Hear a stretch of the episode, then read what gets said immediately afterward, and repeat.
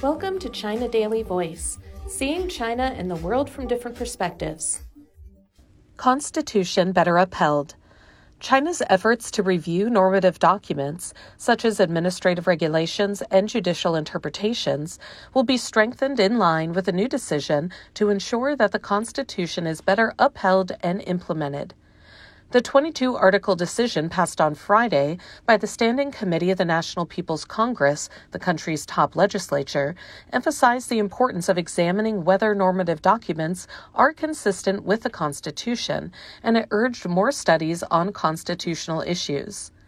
Provisions that contradict the Constitution, its principles, or its spirit must be corrected in a timely manner, the decision said, adding that N P C special committees or the N P C standing committees working bodies have the right to require those who create problematic documents to rectify or remove them. It is the first time that the N P C Standing Committee has streamlined the process of reviewing normative documents with specifications on what should be examined through such a legislative decision. Improving the review, correction, and abolition procedures is to play the supervision role of the N P C Standing Committee, showing our stronger determination to rectify unconstitutional behavior, said Yan Dongfang, head of the Review Office of the N P C Standing Committee's Legislative Affairs Commission. He said the formulation of the decision was designed to ensure the full implementation of the Constitution as required by the central leadership, and a report to the twentieth National Congress of the Communist Party of China in twenty twenty-two.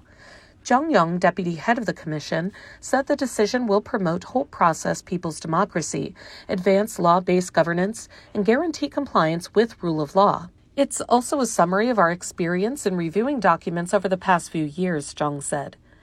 In one case, given as an example, the Commission said practices resulting in the collective punishment of family members of convicted criminals should be abolished, as they were inconsistent with the principles and spirit of the Constitution.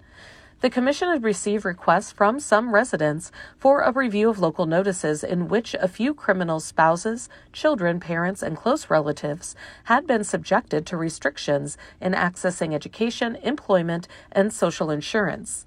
Flagging the restrictions as collective punishment, the residents called for such practices to be stopped. The case was included in a recent report released by the Commission, which deemed the notices inconsistent with the Constitution and laws related to education, employment, and social insurance. So we've urged related departments to abolish the documents, said Shen Chunyao, head of the Commission. Criminals should be liable and punished for their own misconduct, meaning that others shouldn't be implicated in the penalties. It's a basic principle of rule of law in modern society. Self-examination should also be encouraged across the country to prevent similar situations, he said. The decision also expanded the scope of documents deemed to be normative to include those created by economic zones and free trade areas, and said all such documents should be handed over to the N P C Standing Committee for record within thirty days of being made public. It also urged greater efforts to use information platforms for recording and reviewing documents to make the process digital as well as easier. The decision, which took immediate effect on Friday, has received thumbs up from law professionals.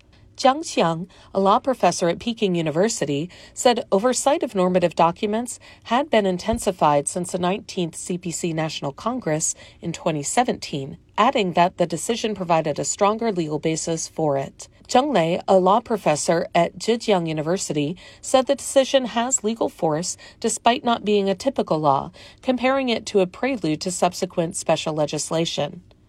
Qing Qiang Hong, a law professor at Wuhan University, said in a recent article that the adoption of the decision that the adoption of the decision was conducive to solving problems in the review of normative documents, and was a quick response to meet public demands on establishing rule of law and correcting unconstitutional actions. That's all for today. This is Stephanie, and for more news and analysis by the paper.